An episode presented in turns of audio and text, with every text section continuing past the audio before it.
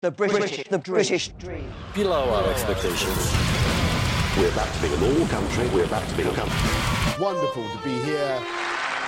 The British Dream. Podcast. Join us, Powerful. people, as we launch our Despicable acts like these and sickening and barbaric. politics. What I hate about this is that it's so violent. When the next phase of this disaster comes, they will come for you. Hello and welcome to the British Dream, Vice's politics podcast. My name is Simon Childs, Home Affairs Editor at Vice.com.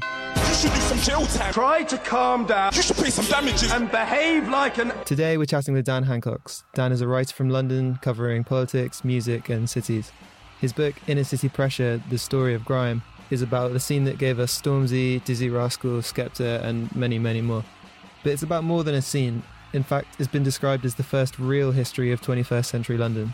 In the book, Dan links the rise of grime with the development of the politics of Britain, and more specifically London gentrification, protests, parties, and the police.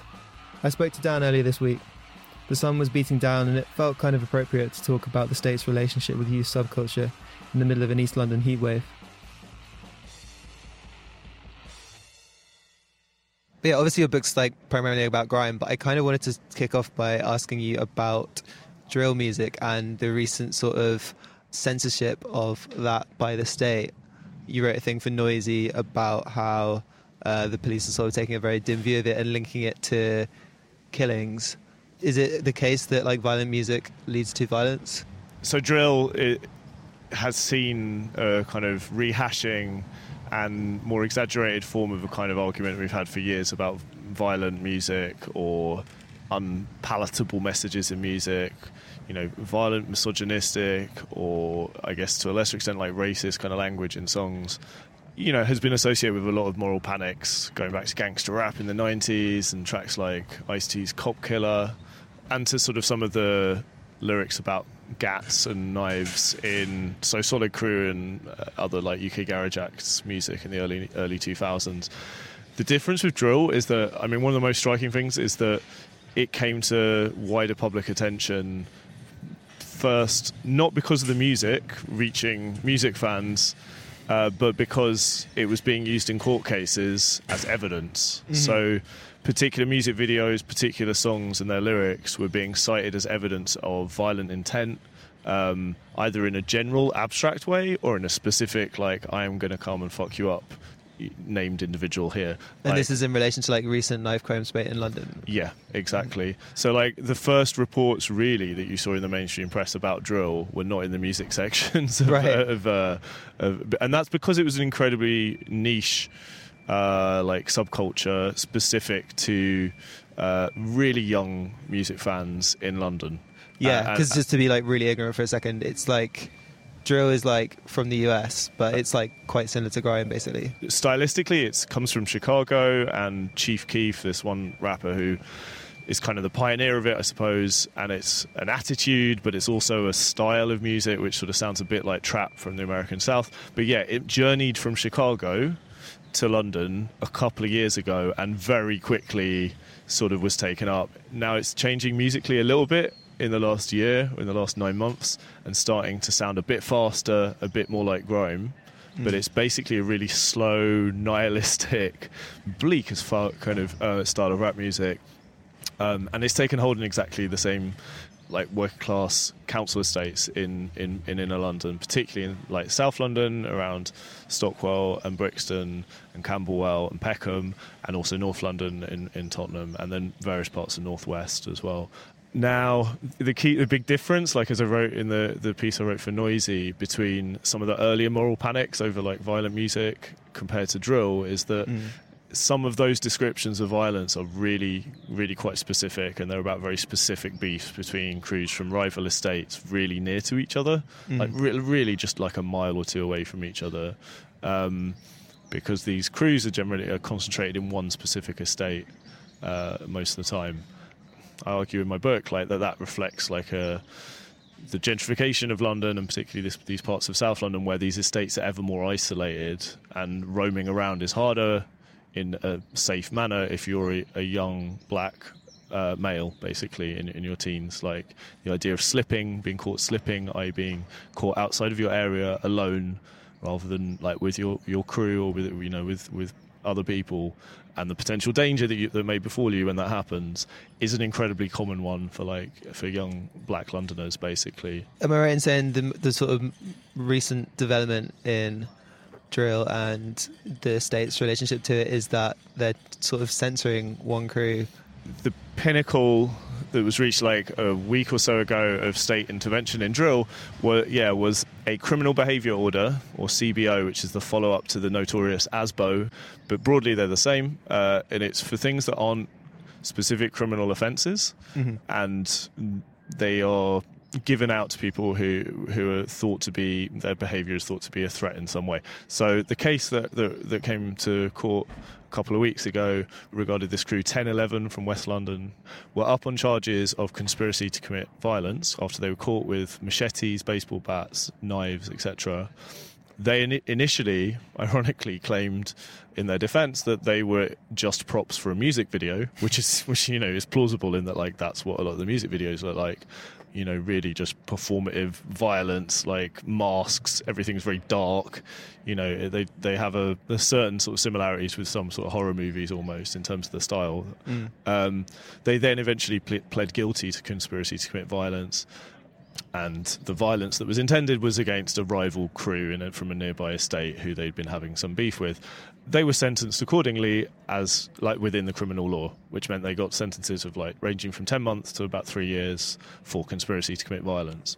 See, that would normally be the end of the case, right? Mm-hmm. But on top of that, they were like the police applied for a CBO against these same five guys denying them the opportunity to freely make whatever music they wanted. And the specifics of the CBO are as follows they can make music, mm-hmm. but if that music contains either violence, discussion of weaponry, or the specific postcodes that they are at war with, they can theoretically still make that music, but they have to ask the police's permission and they have to uh, uh, do so like 24 hours before any music video is part. They need to consent from the police, and if they were to play any gigs, like or shows, they need to notify the police 24 hours ahead of time.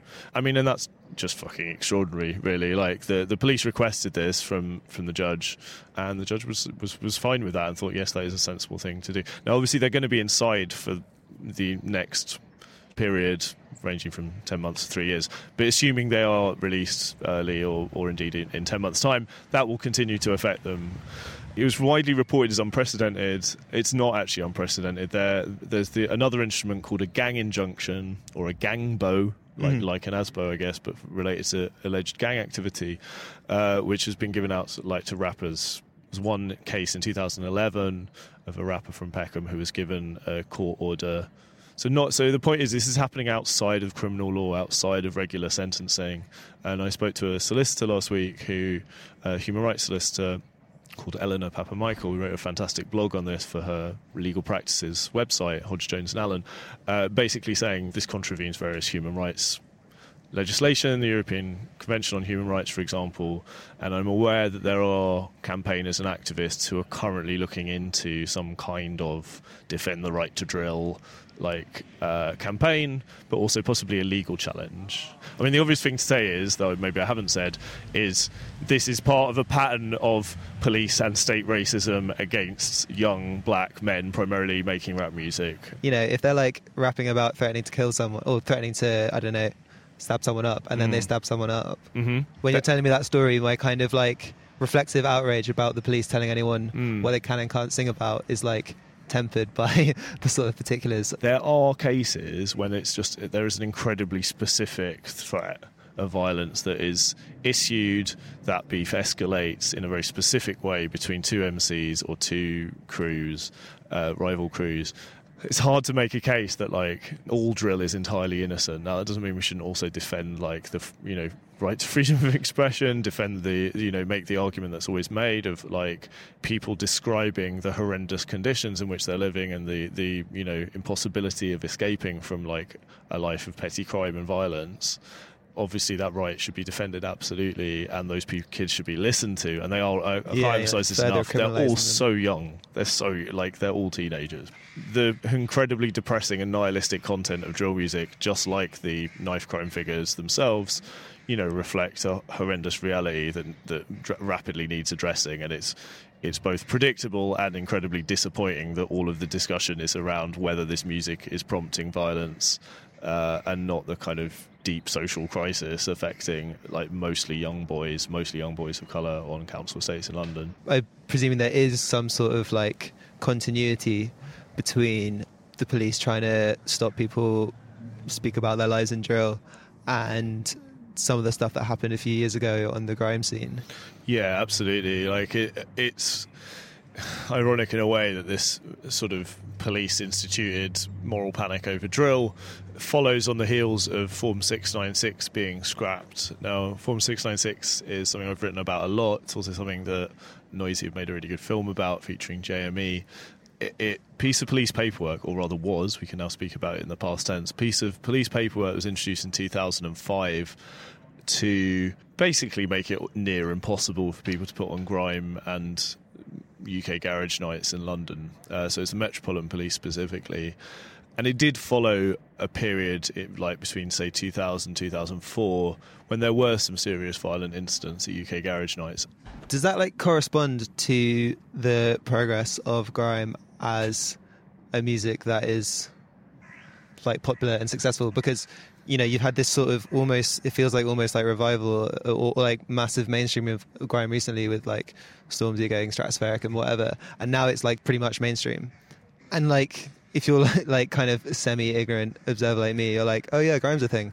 And then you remember that you were listening to Pow when you were like drinking loads of White Lightning when you were like 14 years old, and you're like, hang on, Grime's been around for fucking ages. Like, Yeah. And is that was it the like the state's punitive relationship with it that made that happen? Would, would we have seen Grime sort of superstars 10 years earlier? I mean, arguably yes. Like uh, the trajectory of grime is is a sort of a sort of explosive birth around 2003 or four out of the ashes of U- UK garage scene that was basically having a Roman Empire style decline and fall amidst its you know riches and sort of arrogance and opulence and stuff. Hmm. And so out of that come these hung- young hungry kids like Dizzee Rascal, and again there's a generational thing. They're all much younger. Dizzee wins the Mercury Prize in 2003. Gr- You know, Roll Deep and Wiley get signed to a label, you know, along with like Shystie and Lethal Bizzle and one or two others. But then, yeah, that corresponds with the state's intervention, the police intervention over 696, and a sort of record industry and radio scene, uh, which I mentioned just because like BBC Radio 1 were never going to feature it, and 1Xtra, which had just been formed, wasn't that into grime either. They they were kind of going. For, they would bring over US hip hop imports before they would push forward sort of a homegrown talent. And so you saw a slump in the six nine six years of the late two thousands. You saw music sort of cease to be a really dynamic, energetic kind of live music for the club and become a bit more what Lethal Bizzle once described to me as like iPod headphones, laptop speakers in your bedroom type music rather than like a collective experience of a joyous like you know anarchic rave which is how it started. That that was a bad thing. That was depressing. That was you know that like a lot of the musicians just drifted away. A lot of the DJs realized they couldn't get bookings and therefore even make something close to like making a living from their music. They sort of left grime. Everyone basically left grime in the late 2000s with the exception of like a few incredible stalwarts. Like people like um, people like Skepta who in 2007 were saying to me like yeah all these sellouts who are leaving grime they are fucking losers man. And that's why Boy Better Know is going to be the biggest and best thing in grime. And I, you know I was standing outside 93 feet east after he just played to like 200 people. And the his like self-confidence just seemed to me like impressive but also slightly misguided at the time. But the man was right like Yeah. because then 10 years later he's winning the mercury prize for his album and since form 696 has been scrapped last year you've seen grime take on a mainstream form in live terms as well as sort of just you know stormzy being this influential figure mm. and, and wiley being this revered godfather figure. Like the way the music is performed live also reflects its more mainstream home now. So they will play instead of there being clubs in places like stratford where you know the night runs from ten till four or something. Uh, they're playing gigs like normal bands or pop stars would in places like Brixton Academy that run from 7 till 11 and the police are much less concerned about places things like that anyway partly because they trust the security setups at places like Brixton Academy.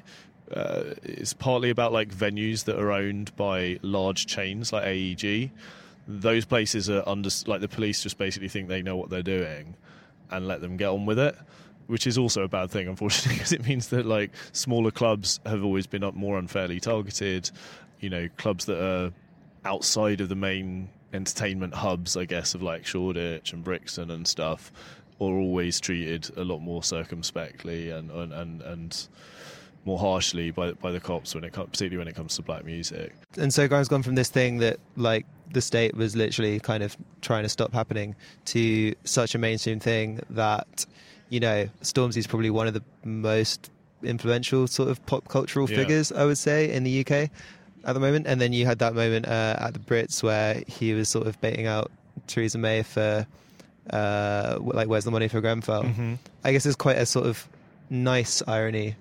This scene that was so like clamped down on is Mm-hmm. Just enormous and influential against the Conservatives, who was the ones in government trying to do this. the entire success of the grime scene is a vindication of just incredible perseverance and self-belief in the face of you know a mixture of contempt and ignorance and yeah condemnation police, police and media scrutiny and attacks uh, and also just like a music industry that often just didn't care really in the mid 2000s and you know uh, uh, the music industry actually specifically is amusingly kind of trying to catch up with Grimes DIY stuff now. So like so many of these artists are not signed to labels and are raking in a lot of money and a lot of sales and a lot of influence. Um, and they're managed by their mates rather than by like an established music industry management company. Um, and so you've got kind of music week and stuff trying to catch up. But politically, yeah, as you say, the Brit Awards in February this year were just, uh, I think, the latest pinnacle in a series of events where grime has sort of been a kind of vox populi, like speaking for for you know a public that have been marginalised, ignored. Uh, and for a long time, not represented in parliamentary politics. Uh, Mm. But I it's mean- the sort of manifestation of Thatcherism, right? you know arguably so like so so that was that was actually what uh, the conservative culture minister or former conservative culture minister matt hancock said uh, when Skepta won the Mercury Prize, he was he was there himself, Matt Hancock, because he likes to be seen at these kind of events. Was asked about grime by a Daily Mirror reporter. He replied, "Yeah, you know, we love grime in the Conservative Party because it represents the go-getting, like entrepreneurial spirit of. I can't remember if he actually named Thatcher, but that was basically what he was saying. Like, you know, these these are these are no-nonsense DIY self-starters who don't need a handout from the state. Oh, that's right. He said, and this is a quote: "I don't like to wallow in poverty."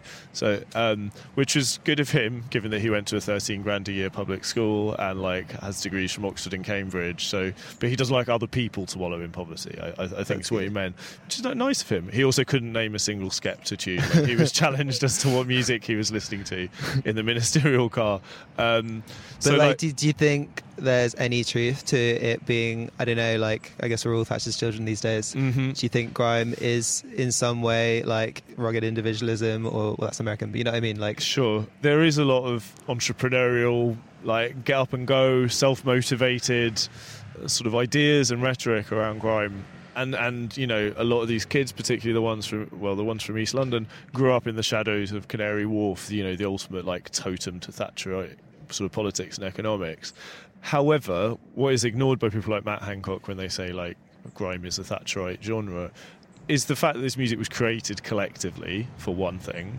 So it was, cre- you know, it is something which only exists really because of young guys and to a small extent girls, like in their teens in East London, bouncing ideas off each other, collaborating in pirate radio studios, in record shops.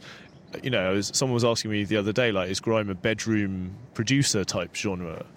Uh, the idea of the bedroom producer came, only came along with like PCs being like computers, you know, everyone having a home computer. Um, And the answer is yes and no. Like a lot of this music was made in bedrooms, but it was also made by more than one person in that bedroom. Mm. So someone like Tinchy Stryder, when he was living on the Crossways estate in Bow as a kid um, with his mum, would have like the entirety of Ruff Sqwad and the East London grime scene into his like filing up the stairs, like "Hi, mum, hi, hi, Mr. Strider," um, you know, and then into his bedroom where they would like, you know, practice their bars and and and cultivate like you know new ideas about like how to pass the mic to each other, how to like link each other's bars together. I mean, it's also overlooked, and I've made it made sure to like mention this a lot in Inner City Pressure. There was state support that was really quite important, like both in the local youth clubs, like grime was flourishing in, in youth clubs in East London. There's one youth club in uh, the Isle of Dogs that actually just cobbled together the money to put out Ruff Sqwad's first single, for example, in 2003. They, you know, managed to find 500 quid from their budget to like put out the their first bit of vinyl. Uh, Dizzee Rascal was famously like taught uh, a lot of his production techniques in school after he'd been expelled twice already and was about to be expelled the third time. But the head of music at his school, Langdon Park, just by the Balfour Estate, saw his genius basically and his potential and was like, had a word with the head and was like, you can just, okay, you can, for the rest of year 11, even though you've been kicked out and you're basically not going to do any GCSEs, just sit in the music room and work on your music so, to stay out of trouble, Mm. basically. And so, kind of hard to argue it's a Thatcherite genre when it was created with such sort of, you know, subtle layers of state support, a lot of which have been withdrawn now. You know, the, the riots in 2011, you know, corresponded with something like 11 youth clubs sh- closing in Haringey, which doesn't mean that's the sole reason they happened, but like that's the background sort of ambiance to like urban unrest and disaffection. And do you think that stuff is maybe some of the reason behind stuff like Grime for Corbyn for the last election? Yeah, so Grime for Corbyn is, is a fantastic example, basically, of this. Yeah, this generation like finding some solidarity and sympathy with, of all things, like parliamentary politics, which just seemed impossible, like at any other point, like so unlikely. But yeah, you had AJ Tracey making an official Labour election broadcast.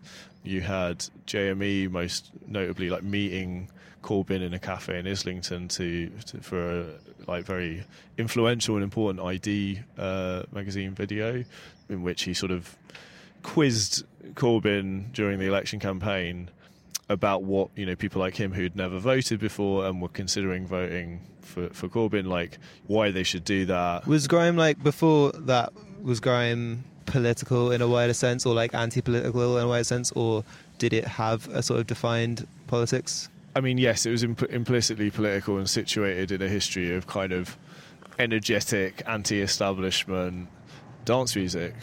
It didn't have a wealth of like clear political messages, though there is a sub sort of set of a few MCs who would spit bars about uh, important figures in in Black radical history, Malcolm X, Marcus Garvey, etc. Like they they crop up, but a lot less so than a lot. Uh, you know, the term that's used about reggae and hip hop is conscious reggae or conscious hip hop to describe stuff that is uh, politically conscious. Basically, there wasn't really much conscious grime in its early days, and yet, like the political power of a tune like "Pow" is undeniable to anyone who's heard it. Like, it, you know, it sounds like a riot starting. It has that incredible, like, ferocious punk energy, and then, sure enough, when in 2010 uh, students and sixth formers across the UK were, were protesting over the scrapping of the education maintenance allowance and the tripling of tuition university tuition fees.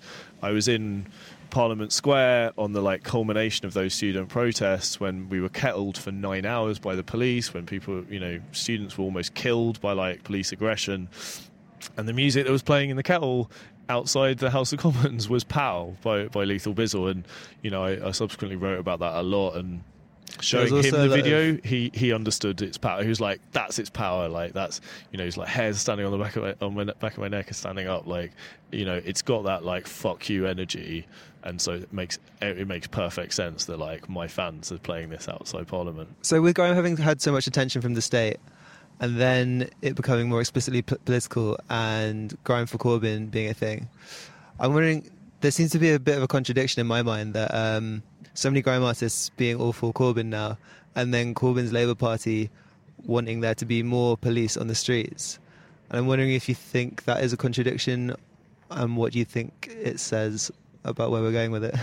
It would be hard to deny that, like, the support of the grime scene for Corbyn last summer was based on incredibly deep, like, research into the policy platform because you know musicians are musicians and they're most likely to back a candidate if they have a you know a general sense that that person is their kind of person that they that you know they are in the right spirit. And you know with the exception of Akala who wrote a very detailed article uh, around the time of the election explaining why he was voting for the first time and Labour's relationship with imperial imperialism in the post-war period how Labour had long been like an imperialist party but he was convinced by Corbyn's foreign policy stuff you know Akala is fairly is unique in that respect I think for most musicians like it was a fairly weak tie to, to Corbyn. Not to under, understate its importance, though, and it, was hugely important getting over a million young people to vote, uh, also register to vote anyway,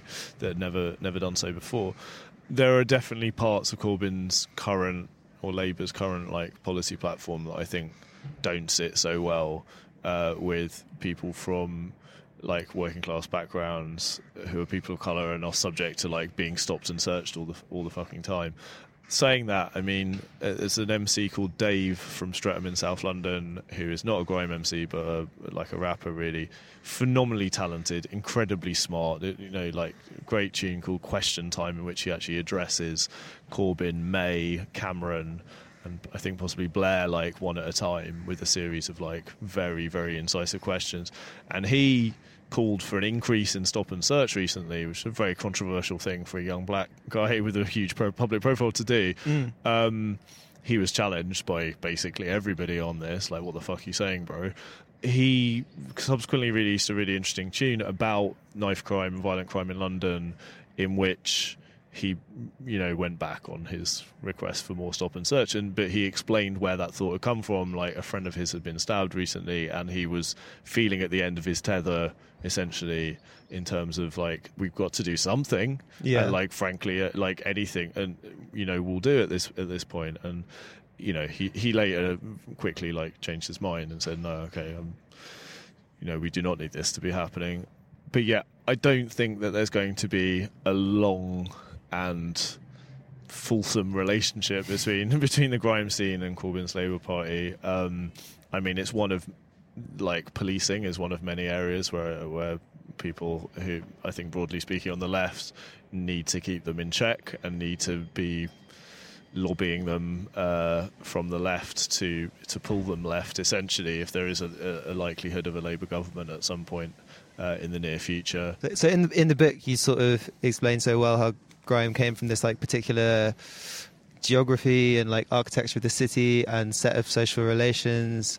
Uh, I think it's really interesting when you're explaining how Dizzee Rascal could like always see Canary Wharf, and it was like this weird, like almost alien yeah. planet. Yeah. Um, I'm wondering what you think the future of youth subculture in London is mm. when those. So I mean, so like the social relations you explain were obviously quite sort of fraught already and difficult for a lot of these people.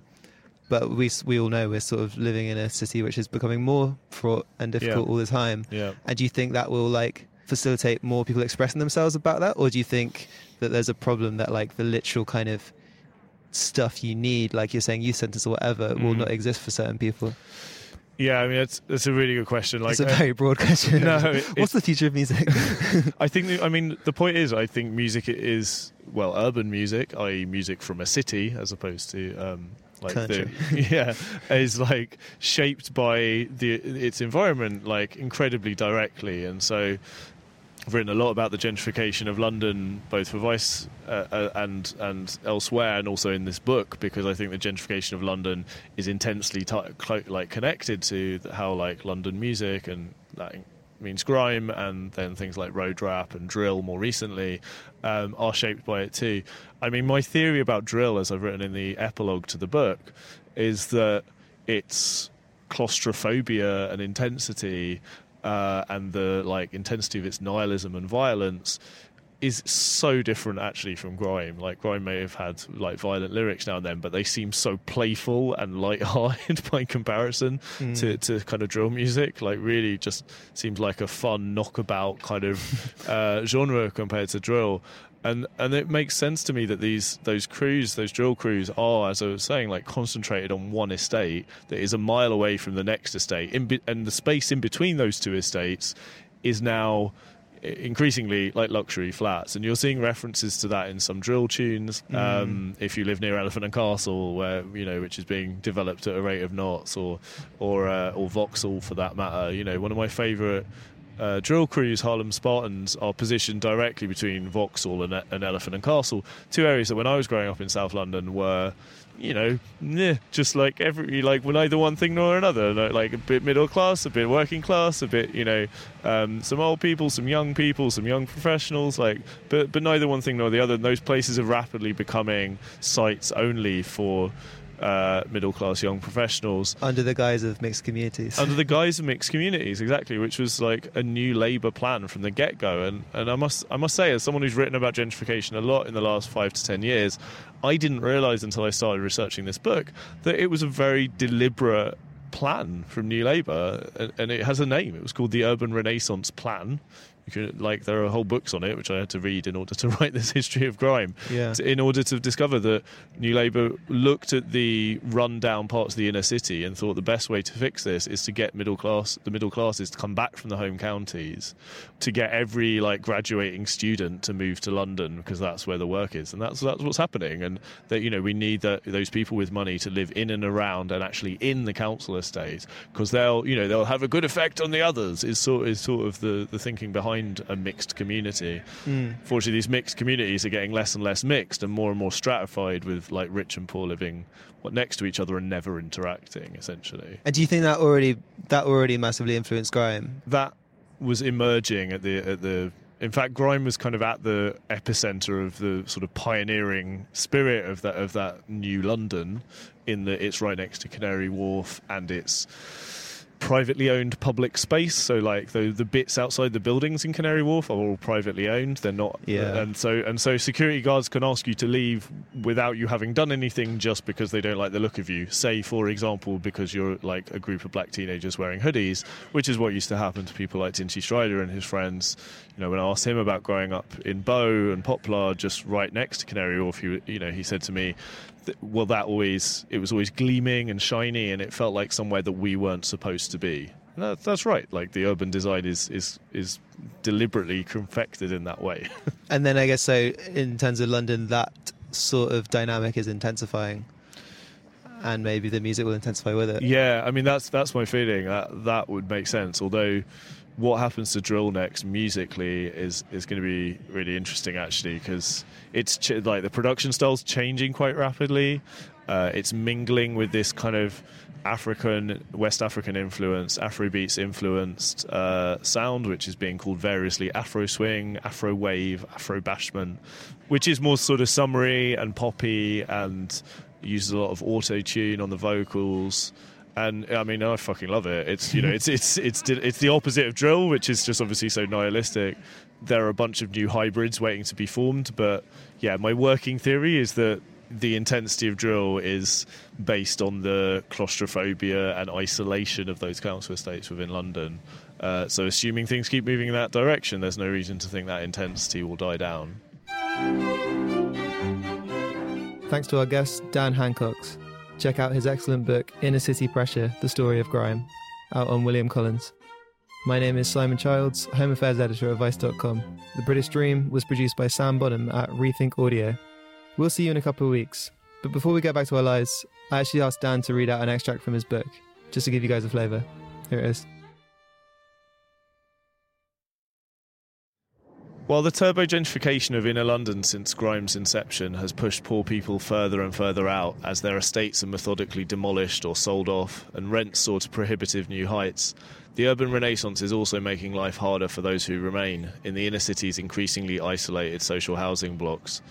With this process, not to mention Tory cuts to benefits, youth services, and the removal of EMA, has come a further narrowing of opportunities and horizons for young people from poor backgrounds, and a further intensification of postcode wars, youth violence, and territorialism.